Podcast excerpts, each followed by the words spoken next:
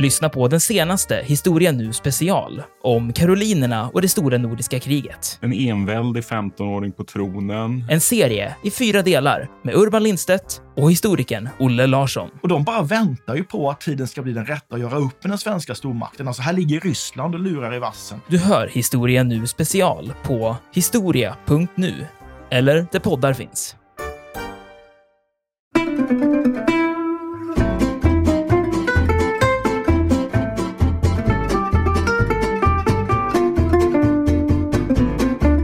Och sen Burgerson, han dyker upp flera gånger på jobbet i ett kraftigt berusat tillstånd och med ett väldigt ovårdat yttre. Han levde ju ett ganska färgställt liv på många sätt. Även sexuellt var han ganska experimenterande. Jag tror jag läst att han dök upp på ambassaden i bara så paljettklänning och, och, och, och läppstift och, och stank liksom av alkohol. Och det här var på en tid då man faktiskt, social drinking var mer accepterat. Men det var frowned på, alltså hans sätt att, att, att Världens på. minst diskreta mullvad i paljetter. Det är, ja, Ja, Tala om verkligen. säkerhetsrisk.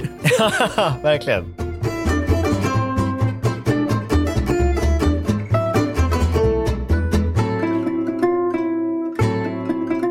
Podden En oväntad historia utgår från en liten händelse för att med glimten i ögat berätta den stora historien. Programledare är historikerna Olle Larsson och Andreas Marklund.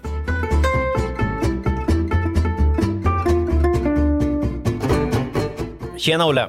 Hallå Andreas! Vet du, nu ska vi äntligen få prata om spioner igen. Ett kärt gammalt ämne. Finally. Eh, vi, finally, precis. Det säger vi ofta, för det är ofta det handlar om spioner, men jag är väldigt svag för det ämnet.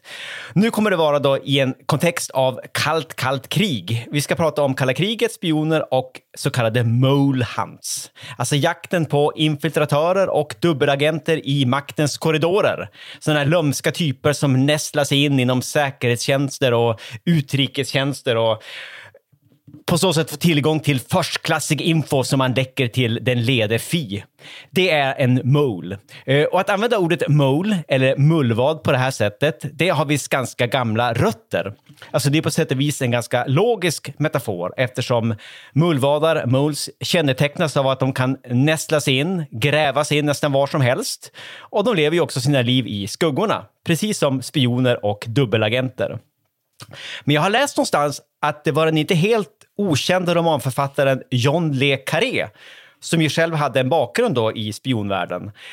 Det var han som introducerade det här uttrycket då för en bredare allmänhet i spionromanen Soldier, Taylor, Tinker Spy som utkom 1974 och faktiskt hette då Mullvaden i svensk översättning. Har du läst den boken, Olle? Nej, men jag såg, eh, den filmatiserades ju för inte alls så länge sedan. Den är jättebra. Jag är också svårt förtjust i både spioner och kallt krig. Och det sägs ju i alla fall om den här filmen att det, var en, det är en av de mest realistiska skildringarna av hur det verkligen var in the re reality, så att säga. Ja, den är väldigt bra och just precis väldigt realistisk. Jag tror det är, visst är det Thomas Alfredsson som har regisserat den? Ja, det stämmer. Och här tar jag mig friheten att spoila allt genom att säga att det är då den härliga brittiska skådisen Colin Firth som spelar då Mullvaden. Och den som jagar honom är Gary Oldman som spelar då George Smiley, den eviga huvudpersonen i John le Carrés eh, romaner. Men den här boken kom ju ut då 74, alltså under kalla kriget, som ju på många sätt var det klassiska spionagets guldålder. En härlig tid med andra ord. Så Olle, du har en fäbless för både kallt krig och James Bond så kanske då inte var en spion, mer en spionjägare. Men ändå. Har du någon favoritspion från kalla kriget? Gärna från då verkligheten. Ja, det har jag. Min favorit är en eh, dubbelagent som heter Oleg Gordievski som arbetade för KGB men också eh, läckte kopiöst mycket information till MI6. Han var stationerad i England också. Och eh, ja, Man kan säga mycket om honom, han är värd ett eget avsnitt, men han säger själv i alla fall att det var förmodligen han som räddade världen undan ett kärnvapenkrig i samband med den här stora militärövningen Able Archer i Europa 1983. Och han, blir ju också, eh, KGB kommer ju honom på spåren så han tvingas ju hoppa av och levde under, jag tror fortfarande han lever faktiskt under hemlig identitet i Storbritannien. Han är mycket spännande. Just det, det finns en bra bok om honom va? av Ben McIntyre. va? Ben, eh, Förrädare och spion heter den. Just det, Lysande. precis. Ut, Utmärkt bok. Ja, men själv har jag då alltid varit svag för det nätverk av spioner som vi ska prata om idag, nämligen då den legendariska, eller om man så vill, väldigt ökända spionringen i Cambridge, som vi också känner under namn som Cambridge 4 eller Cambridge 5. Det var så fyra, eller möjligen fem spioner med brittisk bakgrund som alla hade pluggat i Cambridge under 30-talet och rekryterats av Sovjetunionen under sina unga vilda år som agenter, dubbelagenter, och som senare då under andra världskriget och begynnelsen av kalla kriget läckte massor av hemligheter till Sovjetunionen. Och sen försvann de väldigt plötsligt, i alla fall tre av dem, och de efterlämnade då en brittisk underrättelsetjänst eller kanske ett helt Storbritannien, en hel västvärld i, i chock. Något av det som jag tycker är så himla fascinerande med det här är att det finns uppgifter om att det då också ska ha funnits en femte medlem och det är massa spekulationer om vem det kan ha varit. Det tänker jag mig att vi lämnar till ett senare avsnitt, för det är så mycket man kan säga om det här. Att jag tycker att vi börjar med att koncentrera oss på de, de fyra bekräftade. Att ringa in de här fyra första spionerna, spionringen, vilka de var vad de gjorde då rent konkret i egenskap av spioner eller modes och så sparar vi efterspelet och spekulationerna till en, en senare omgång. Det låter mycket klokt. Utmärkt, tack för det. Vi börjar med att förflytta oss till England under den tidiga efterkrigstiden, vilket ju också är kalla krigets inledningsfas. Året är 1951. Det är fredag den 25 maj och vi befinner oss i hamnstaden Southampton på den brittiska sydkusten. Vi har till och med tagit oss ner till själva hamnen och här då, mitt bland alla slitna handmagasin och kranar och fiskekuttrar, så ser vi då två välklädda herrar i 40-årsåldern som kliver ut ur en väldigt snygg engelsk sportbil, en sån här blänkande 40-talsmodell som skulle kunna vara med i en Bondfilm eller ett avsnitt av Morden i midsommar. Eh, och den bil då som de lustigt nog har parkerat ganska nära kajkanten. Som om de hade väldigt bråttom att lämna den här platsen. Och utrustade då med varsin resväska modell större så kliver de ombord på ett passagerarskepp på väg till Saint-Malo i nordvästra Frankrike, i Bretagne. Det är en fransk ångbåt vid namn SS Falaise och de bägge herrarna har köpt varsin biljett till en helgkryssning som enligt biljetten då också ska ta dem hem igen till Southampton på söndag. Men de kommer aldrig tillbaka. Aldrig någonsin. Från Saint-Melo tar de en taxi till järnvägsknutpunkten Rennes och därifrån tar de tåget till Paris. Och sen ännu ett tåg till Bern i Schweiz där de besöker den sovjetiska ambassaden och får nya identitetshandlingar. Sen tar de tåget till Zürich varifrån de flyger till Prag i det som då hette Tjeckoslovakien, ett kommunistiskt land som befann sig på den kommunistiska sidan av järnridån. Och härifrån fortsätter resan till Moskva, där bägge herrarna då inom, inom loppet av några månader föräras sovjetiskt medborgarskap och nya namn och nya identiteter. Men de här två herrarna de var alltså egentligen då ärkebritter och hette Guy Burgess respektive Donald MacLean. Och deras flykt eller avhopp våren 1951 satte då igång en sån här mole hunt, mullvadsjakt eller spionjakt utan like i Storbritannien. En spionjakt då, som på många sätt kan jämföras med det som samtidigt ägde rum i McCarthy-erans USA, där man också var på jakt efter misstänkta dubbelagenter och femtekolonnare under den här ganska laddade, eller väldigt laddade, man kan nog säga paranoida fasen av kalla kriget.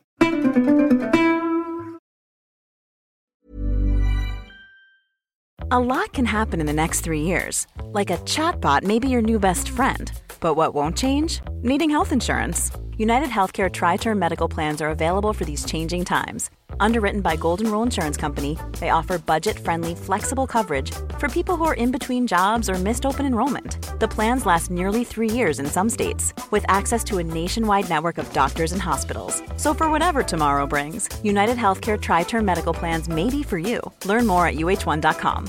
Even when we're on a budget, we still deserve nice things. Quince is a place to scoop up stunning high end goods for 50 to 80% less than similar brands. They have buttery soft cashmere sweaters starting at $50, luxurious Italian leather bags, and so much more. Plus, Quince only works with factories that use safe, ethical, and responsible manufacturing. Get the high-end goods you'll love without the high price tag with Quince. Go to quince.com/style for free shipping and 365-day returns. Hiring for your small business? If you're not looking for professionals on LinkedIn, you're looking in the wrong place. That's like looking for your car keys in a fish tank. LinkedIn helps you hire professionals you can't find anywhere else, even those who aren't actively searching for a new job but might be open to the perfect role. In a given month, over 70% of LinkedIn users don't even visit other leading job sites. So start looking in the right place. With LinkedIn, you can hire professionals like a professional. Post your free job on linkedin.com slash people today.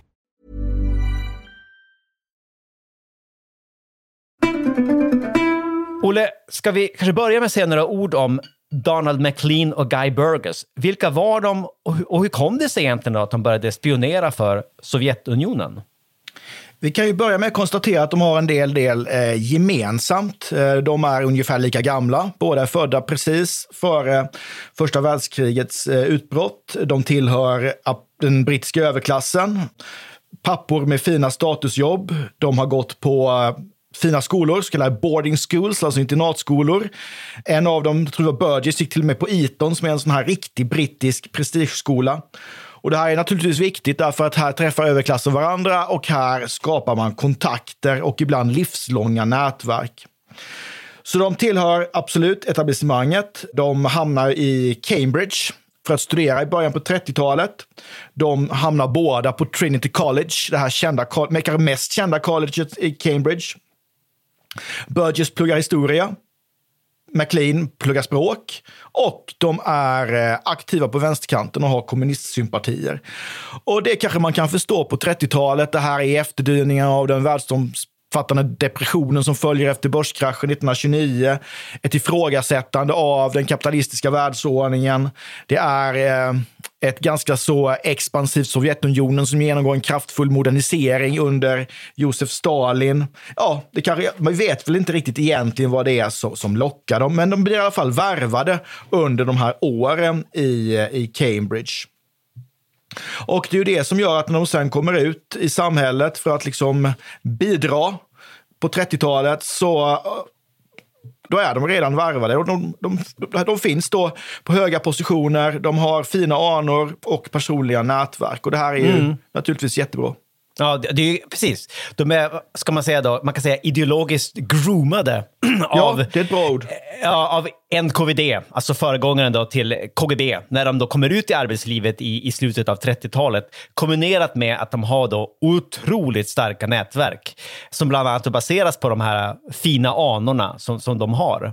Och Donald McLean, han började jobba då för, eh, för UD, det brittiska utrikesdepartementet, och får Bland annat då fina diplomatiska posteringar och uppdrag då vid ambassaderna i Paris, Washington och Kairo.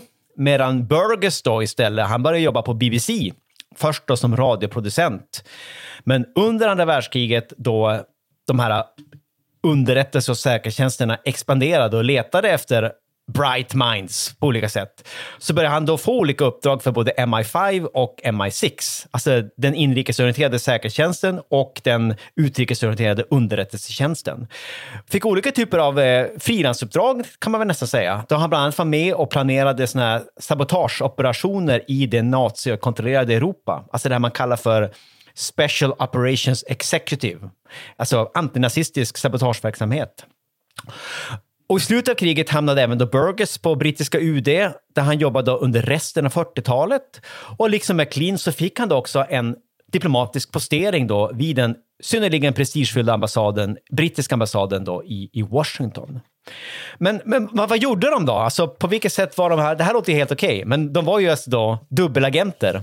Eh, ja, och det är väl nu på 40-talet som de verkligen börjar sin, sin, sin, verksamhet. Eh, det är ju under andra världskriget och framförallt åren eh, direkt efter andra världskriget som man börjar aktivt läcka information till sin uppdragsgivare som naturligtvis då är NKVD, alltså den sovjetiska säkerhetstjänsten i, i Moskva. Och vad de läcker Alltså de här har ju så högt uppfattade positioner att de, de har tillgång till material som är hemligstämplat, som har högsta säkerhetsklass. Olika typer av hemliga dokument som de alltså, eftersom de så att säga är höjda över all misstanke som det heter, kan ta med sig hem över kvällen till exempel för att officiellt arbe arbeta med det, för att inofficiellt fotografera av de här dokumenten och lämna då till sin, eh, sin uppdragsgivare. Och vad det handlar om det är till exempel så är det väl McLean som har kommit över handlingar som handlar om det amerikanska atombombsprojektet, alltså Manhattanprojektet, som han lämnar över. Till exempel hur man kan använda plutonium för att skapa kärnvapen. Burgess läcker ut information. Det här är ju i slutet av andra världskriget när the big three, alltså Roosevelt, Stalin och Churchill, ska träffas på, på Jalta för att, eh, för att dra upp riktlinjerna. Det här är februari 45. Ska dra upp riktlinjerna för det, det framtida Europa. Och här så har Burgess då läckt ut den brittiska regeringens ståndpunkt vad gäller vissa saker, vilket naturligtvis Sovjetunionen och Stalin kan använda i förhandlingarna. Så det är viktigt material. Precis, det, det är känsliga grejer och de kan ju faktiskt ha förorsakat en, en hel del skador och problem här under den här perioden och, och gjort ett, vad ska man kalla det för, då, avtryck i, i världshistorien. Inte nödvändigtvis på ett positivt sätt. Men Olle, då, för att parafrasera den här otroligt härliga noirfilmen The Third Man, som ju faktiskt också är från den här perioden och också har någon slags spiontema. Och inom parentes sagt så kanske det kan noteras att den, bok, eller den filmen har ett manus som delvis är skrivet av Graham Greene som också var agent och faktiskt kände flera av de här filurerna i, i, i spionringen från Cambridge. Det jag försöker säga nu är att det helt enkelt är dags att introducera den tredje mannen i den här soppan, nämligen Kim Philby som förmodligen är den allra mest namnkunniga av de här brittiska mullvadarna. Jag tror faktiskt att eh, Colin Firths karaktär i Solitaire Tinker Spy är baserad på Kim Philby. Olle, vem var Kim Philby och vad hade han för roll i den här osedvanligt lömska spionringen? Ja, eh, precis som de andra så är han ju kommen ur den eh, absoluta brittiska överklassen. Han hette ju egentligen Harold Adrian Russell Philby, men kallades Kim. Och förmodligen beror det här på att han eh, växte upp i Indien. Och Kim är huvudpersonen i en roman av eh, Royal Kipling. Romanen heter också eh, Kim. Och det är ja, som heter det. det smeknamnet. Ja, och, precis. Det, för den utspelar sig i Indien, tror jag, i slutet av 1800-talet. Just precis. Och pappan är ju, han heter St. John Philby, orientalist, upptäcktsresande och liksom eh, har någon form också av diplomatisk tjänst och kopplad, koppling då till den brittiska utrikestjänsten.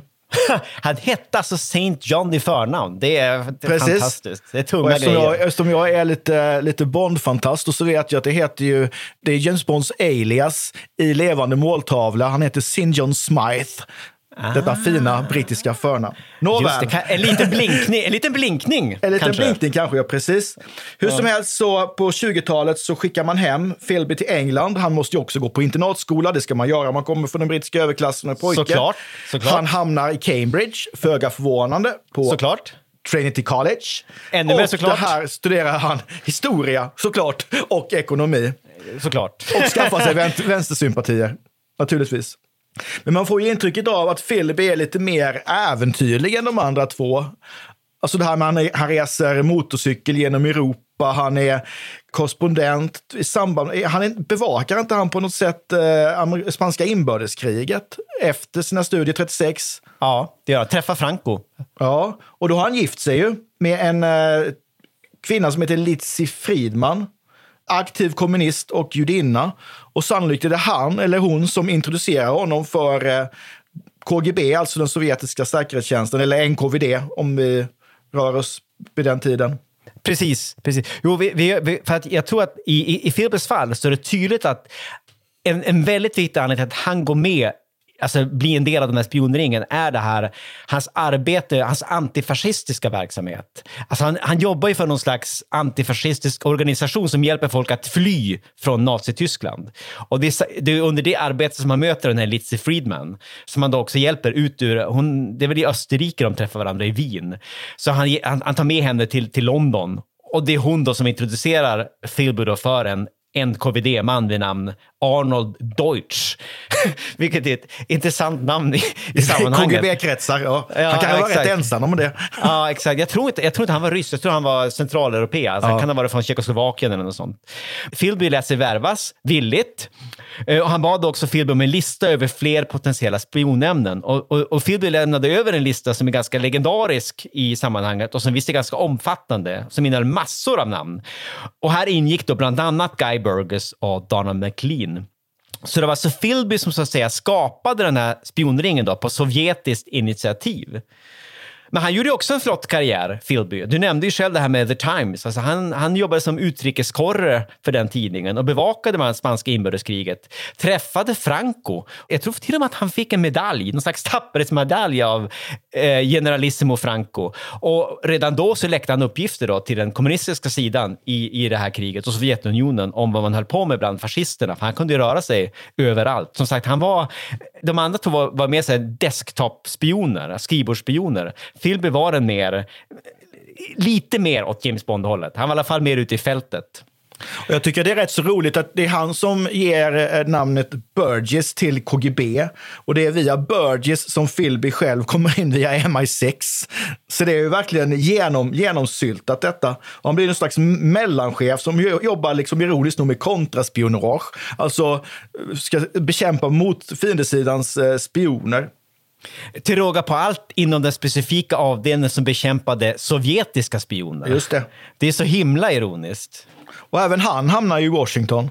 Ja, precis. Det gör han ja. Som någon slags här, vad heter det då, liaison officer, sambandsofficer som ansvarar då för det här äh, väldigt nära underrättelsesamarbetet då mellan USA och, äh, och Storbritannien. Det som kallas då, det har blivit känt efteråt för som, som the five eyes för att även då Nya Zeeland, Kanada och Australien ingick i det här. Det var som ett globalt övervakningssystem också, som, som faktiskt kom tillbaka och bet Philby till sist i rumpan. Men det, det, det återkommer vi till. Philby läcker ju en hel del information som är ganska, som ställer till må väldigt många, alltså, kan jag tänka mig, personliga tragedier eftersom han lämnar ut bland annat då namn på fältagenter, avhoppare och vad de kan finnas. För att då sen likvideras då av agenter från Sovjetunionen. Och det här drabbar ju till exempel den här rörelsen Skogsbröderna som fanns i Estland, som den svenska underrättelsetjänsten eh, samarbetade med i början av 1950-talet. Det kanske vi också ska göra ett avsnitt om en gång, för det är ganska fascinerande med det här agentverket, nätverket i Baltikum. Precis, ja det måste vi definitivt göra. Nej men alltså absolut, han ställde till med en massa skada. Han förhindrade ju också då någon slags eh, väststödd antikommunistisk statskupp i Albanien 49, den där Operation Valuable, tror jag den kallas. Och det resulterade ju det, alltså hans avslöjande resulterade i att det, det var ungefär 300-400 agenter då av albanskt ursprung, alltså exilalbaner som ingick i den operationen då, som blev avslöjade, infångade och dödade snabbt och olustigt då, av den kommunistiska regimen i Albanien. Men dessutom så var han ju då också en nyckelfigur bakom Guy Burgess och Donald McLeans flykt till Sovjetunionen där i maj 1951.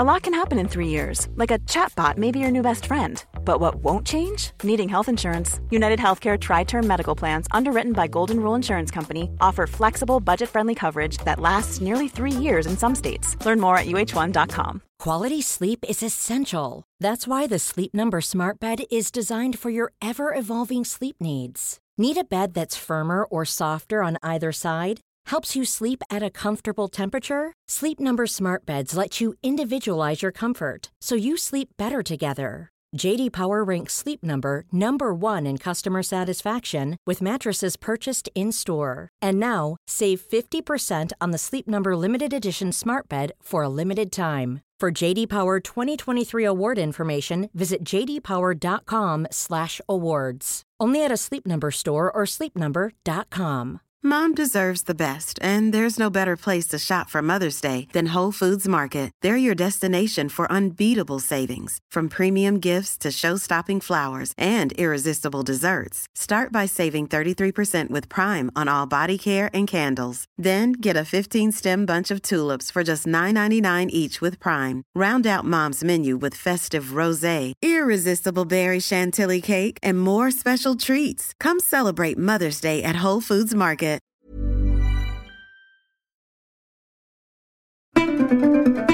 Och nu är vi då tillbaka vid den här då diskret dramatiska, nästan så här lekareskt diskret dramatiska flyktscenen då i början av det här avsnittet. De Burgess och McLean lämnar Storbritannien eftersom att de känner att marken har börjat brännas under fötterna. Alltså de var helt enkelt på väg att bli avslöjade. Och hur gick detta till? Frågar sig vän av ordning. Och här vill jag gärna dra fram då två viktiga skäl av vilket det andra är viktigare, men det första är lättare att relatera till. Alltså, skäl nummer ett. Dubbellivet som dubbelagent, ett liv som mullvad i mörkret. Det, det hade liksom börjat kräva sin tribut för alla tre alla tre skulle definitivt kunna beskrivas som alkoholister, alltså utifrån nutidens standard. De hade förmodligen alltid druckit mycket, alltså dels studenttiden som aldrig riktigt tog slut verkar det som, men sen var ju det här med dagliga drinkar och cocktailpartyn, det var en del av överklasskulturen i Storbritannien på den tiden. Men det ballar liksom ur efter andra världskriget. Philby verkar kunna hålla masken någorlunda, He could hold his liquor, som man säger. Men både Burgess och McLean ställer till med olika typer av fylleskandaler och får reprimander då av sina överordnade på grund av sitt drickande. McLean, den här fina diplomaten, han slår ju sönder ett hotellrum då på värsta rockstjärnemanér i Kairo under en diplomatisk postering efter att ha delat sex flaskor gin med en polare. Det är hårda grejer. Och sen Burgess, han dyker upp flera gånger på jobbet i ett kraftigt berusat tillstånd och med ett väldigt ovårdat yttre. Han levde ju ett ganska färgställt liv på många sätt. Även sexuellt var han ganska experimenterande. Jag tror jag läst att han dök upp på ambassaden i bara så paljettklänning och, och, och, och läppstift och, och stank liksom av alkohol. Och det här var på tid då man faktiskt social drinking var mer accepterat, men det var frowned upon, alltså hans sätt att, att, att dricka Världens på. minst diskreta mullvad i paljetter. Det är, ja, Ja, verkligen. Tala om säkerhetsrisk. verkligen. Eh, och det här gäller då inte minst under sessionen i USA, då Guy Burgess då också lyckades dra på sig en massa fartböter. Han gillar ju snabba bilar också och körde gärna då full. Han fick tre fartböter på samma dag i Virginia där i slutet av den här posteringen och det var liksom droppen. Då bestämde man sig efter det på ambassaden för att skicka hem Guy Burgess, problembarnet, då, det diplomatiska problembarnet till Storbritannien. Och det kom egentligen då väldigt lägligt, ansåg Kim Philby, som i alla fall vid det här laget var den nyktraste och eh, kanske mest analytiska av de tre. Och nu kommer vi då till det andra skälet till att Burgess och McLean tvingas fly. Alltså vi har konstaterat att de hade börjat bryta ihop som personer vilket bekymrade både Philby och uppdragsgivarna i Moskva. Men som lök på den berömda laxen så hade då brittiska och amerikanska kodknäckare, inklusive våra gamla vänner från Bletchley Park, lyckats knäcka delar då av det synnerligen avancerade blankettskiffer som användes då av makthavarna i Kreml i den här radio och fjärrskrivarkommunikationen med de sovjetiska ambassaderna och dubbelagenterna och såna här sleeper cells runt omkring i världen.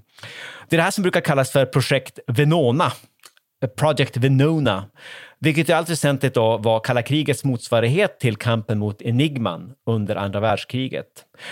Venona var dock ett ännu mer långdraget och tidsödande projekt med så mängder av halvknäckta telegram som kunde bli liggande i flera år innan någon fick då en plötslig snilleblixt, plockade fram papperen ur skrivbordslådan och tydde två, tre ord till. Och sen stoppades de undan, plockades upp igen efter sex månader till och då kanske man kunde tyda två ord. Eh, så det, det, det, man höll på ett tag med liksom att lägga pussel. Så därför var det först i slutet av 1940-talet som man kunde komma då in i djupen av den sovjetiska telegramtrafiken från åren 1944 och 45. Och här får man då uppgifter som tydde på att Sovjetunionen under just precis de åren hade haft en toppspion i USA med kodnamnet Homer som var då placerad på den brittiska ambassaden i Washington. Och det var besvärande många uppgifter i de här telegrammen då som överensstämde då med ganska specifika detaljer i Donald McLeans liv. Till att börja med ankom han till Washington 1944 som diplomat. Han blev pappa under de här åren och det nämns uppenbarligen också av någon anledning i de här telegrammen. Och de hänvisade också flera gånger till olika resor inom USA som kunde kopplas till McLeans rörelsemönster. Så det var alltså rätt graverande information som grävdes fram på det här sättet då av amerikanska kodknäckare vid Arlington Hall, vilket då var USAs motsvarighet till Bletchley Park. Men den som tog emot den här informationen vid den brittiska ambassaden, det var ju då naturligtvis och ironiskt nog Kim Philby själv. För det var ju han som var ansvarig för underrättelsesamarbetet mellan USA och Storbritannien. Och han fattade ju direkt att det här handlade om hans kompis och spionkamrat Donna McLean och insåg att, att det, det var bara fråga om tid före då spionkollegan skulle avslöjas. Så ja, Olle, vad gjorde han då? Hur reagerade Kim Philby på det här? Ja, nu blir det ju riktigt, riktigt bråttom. Så han, hans första åtgärd är att skicka tillbaka Gay Burgess till Storbritannien. Och för att på något sätt försöka lägga upp en plan för hur man ska få liksom, ut eh, McLean. Han måste ju hamna någonstans där han är oåtkomlig och det är han på andra sidan järnridån. Och det här passar ju bra därför att Burgess har ju ändå skämt ut sig på grund av att han är en riktig fyllskalle då, så han skulle ju ändå hem på grund av sitt skandalösa beteende. Men nu får han den här extra uppgiften då. Det är ju han som ligger bakom den här eh, alltså planen hur man ska lämna Storbritannien på den här ja, eh, weekendresan som kommer att vara för evigt då, eh, i maj 51. Och det blir ju ett rackarns liv sen när helgen är över. Ja, ja precis. Eh, när det är första arbetsdagen då man upptäcker att herregud, var är de någonstans? Vad är det som har hänt? Just precis på den måndagen, ja. var det då, måndag den 28 maj, efter den där fredagen där de stack, det var ju den dag som UD hade bestämt sig för att inleda förhör med McLean på grund av att det hade kommit fram lite oroväckande uppgifter. Och den dagen dyker han inte upp på jobbet. Nej. Man kan ju verkligen tala om Save by the Bell. ja, verkligen. Eh, så det här blir ju då startskottet på den här molehunten som jag pratade om. Alltså en ganska, först blir det en ganska panikartad jakt efter McLean och Burgess. Det både MI5 och MI6 och den vanliga polisen ingick. Man rannsakade lägenheter och grejer och hittade papper, dokument med komprometterande uppgifter om andra namn och så vidare. Det återkommer vi till senare. Och där fick medierna då nys om efter några veckor, varpå då liksom skandalen blev ett faktum. Fast det dröjde då flera år innan det faktiskt kunde bekräftas att McLean och Burgess verkligen hade tagit sig till Moskva och att de fortfarande var vid liv och hälsa. Eller någorlunda i alla fall Burgess fortsatte att dricka ganska hårt eh, där, även på andra sidan järnridån. Men det tänkte jag att vi, kunde, att vi kunde prata om en annan gång. Innan vi avrundar det här, Olle, tiden är som vanligt ur led känner jag, så måste vi prata lite om vad som hände med Kim Philby egentligen och hur det nu också kom fram att det, att det faktiskt fanns fler medlemmar namn i den här spionringen. Men alltså, Olle, om vi börjar med, med Kim Philby, vad hände med honom då efter kamraternas plötsliga avhopp? Ja, det här var ju inte bra, för att uttrycka det milt, för hans karriär. Alltså, är ju, han är ju svårt komprometterad av det här. Han har ju en koppling till Burgess. Det är han som ser till att Burgess kommer tillbaka till Storbritannien. Eh, dessutom så var ju den här tydligen Burgess inneboende hos familjen Philby. Alltså när de bodde i Washington. Då, det var ju någon slags, ja ska vi säga, ja, du, det är fint uttryckt. Det, det, det är ett, liksom ett, ett, ett överklassfyllo som bor under trappan eller något sånt det är där. Helt, det är helt bisarrt. Och amerikanerna är ju övertygade om att det är något fel, alltså något skumt med Philby också då. Ja, ja, och ja, det är de som kräver att britterna ska agera. Ni måste göra någonting åt det här. Eh, annars så eh, kan vi inte samarbeta med underrättelsetjänst längre. Vi kan inte ta risken att eh, som MI6 läcker som ett såll. Men alltså eh, MI6 tror ju inte på det här. Eh, det finns ingenting, de har inga bevis mot, mot, mot Philby. Så det, finns det blir aldrig något åtal mot honom. Däremot så får han ju sparken. För säkerhets skull får man väl säga. Och han kan ju fortsätta jobba som journalist då. Ja, ja precis. Och han har ju fortfarande ganska inflytelserika kontakter. Han har ju det där sitt, sitt Old Boys Network, det klassiska brittiska slaget. Så eh, han fortsatte, faktiskt, alltså, han fortsatte det som journalist som du nämnde, få fina uppdrag för både The Economist och eh, jag tror det är Daily Telegraph. Men snart börjar han också användas igen då för olika typer av frilansaruppdrag av både MI6 och brittiska UD. Men det förflutna hinner faktiskt ikapp honom då i början av 60-talet då han då är placerad i Beirut som frilansande Mellanöstern-korrespondent för bland annat The Economist. Jag tror det, det är någon sovjetisk avhoppare där i början av 60-talet, en Anatolij Golitsyn, som kommer då med ganska precisa uppgifter av graverande karaktär då, som gör att de här misstankarna då mot Philby, som inte minst amerikanerna hyser, att de faktiskt kan bekräftas. Men han kunde ju själv då känna att eh, snaran hade börjat dras ihop. Och den 23 januari 1963 lyckades även Philby fly då till Sovjetunionen från Beirut, möjligen då via Syrien. Men det finns lite olika uppgifter om det här. Alltså det här låter ju verkligen en... Finns det en film om just den delen? Det låter det, nästan som det. Ja, det, det, det är otroligt ja. spännande i alla fall.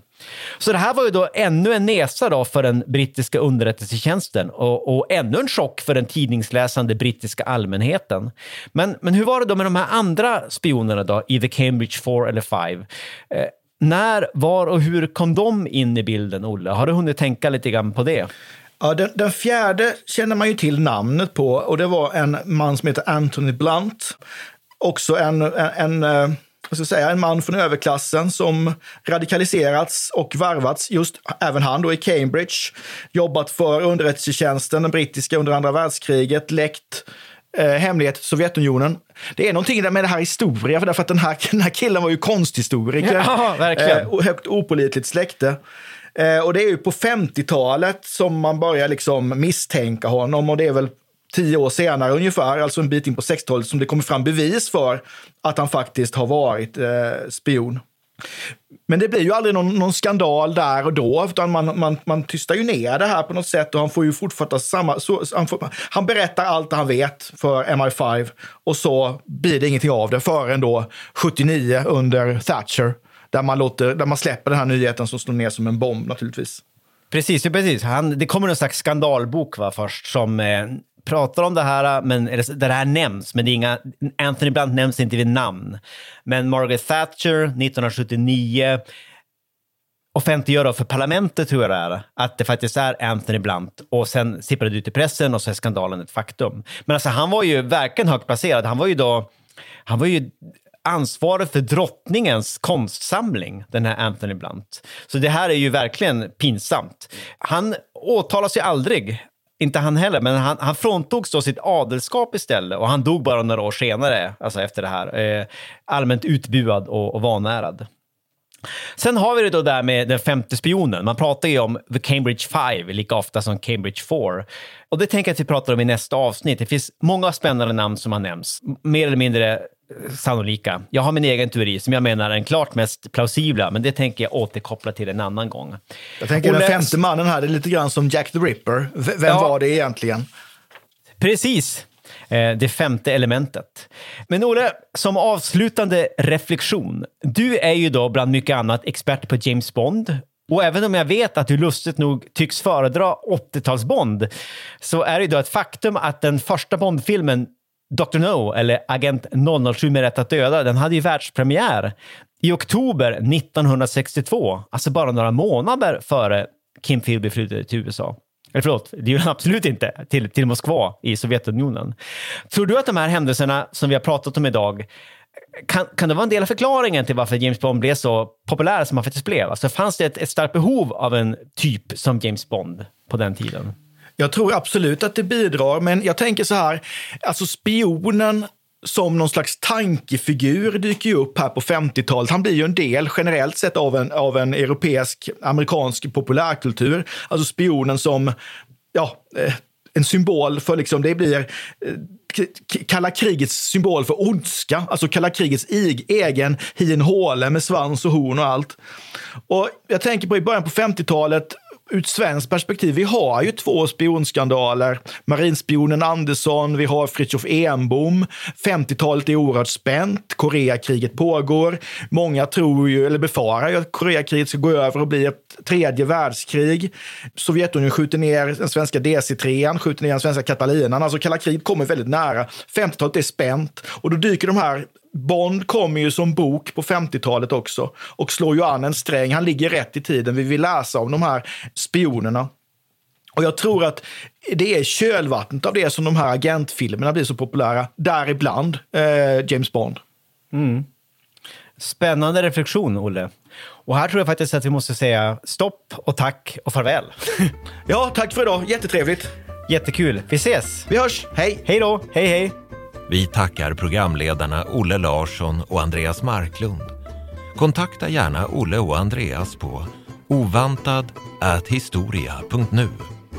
Vi läser allt, men hinner kanske inte alltid svara.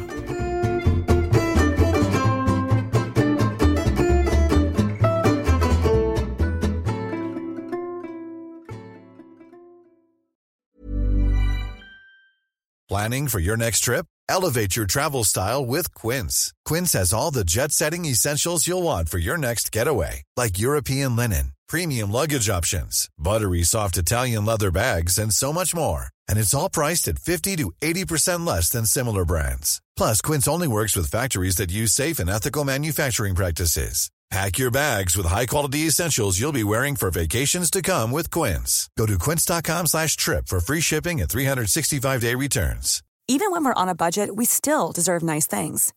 Quince is a place to scoop up stunning high-end goods for 50 to 80% less than similar brands. They have buttery soft cashmere sweaters starting at $50, luxurious Italian leather bags, and so much more. Plus, Quince only works with factories that use safe, ethical, and responsible manufacturing. Get the high-end goods you'll love without the high price tag with Quince. Go to quince.com slash style for free shipping and 365-day returns. Mom deserves the best, and there's no better place to shop for Mother's Day than Whole Foods Market. They're your destination for unbeatable savings, from premium gifts to show-stopping flowers and irresistible desserts. Start by saving 33% with Prime on all body care and candles. Then get a 15-stem bunch of tulips for just $9.99 each with Prime. Round out Mom's menu with festive rosé, irresistible berry chantilly cake, and more special treats. Come celebrate Mother's Day at Whole Foods Market. Iran har under 1900-talet genomgått tre omvälvande revolutioner som orienterat landet antingen mot västerlandets modell eller mot en auktoritär styrelseform. Idag pågår en social revolution i landet som vänder sig mot det islamistiska styret och vars anhängare har Europa och väst som förebilder.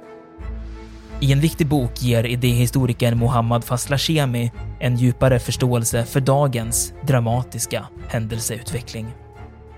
Iran mellan tre revolutioner är utgiven av förlaget Historiska Media. Beställ den fysiska boken på förlagets hemsida historiskamedia.se eller köp den i en bokhandel nära dig.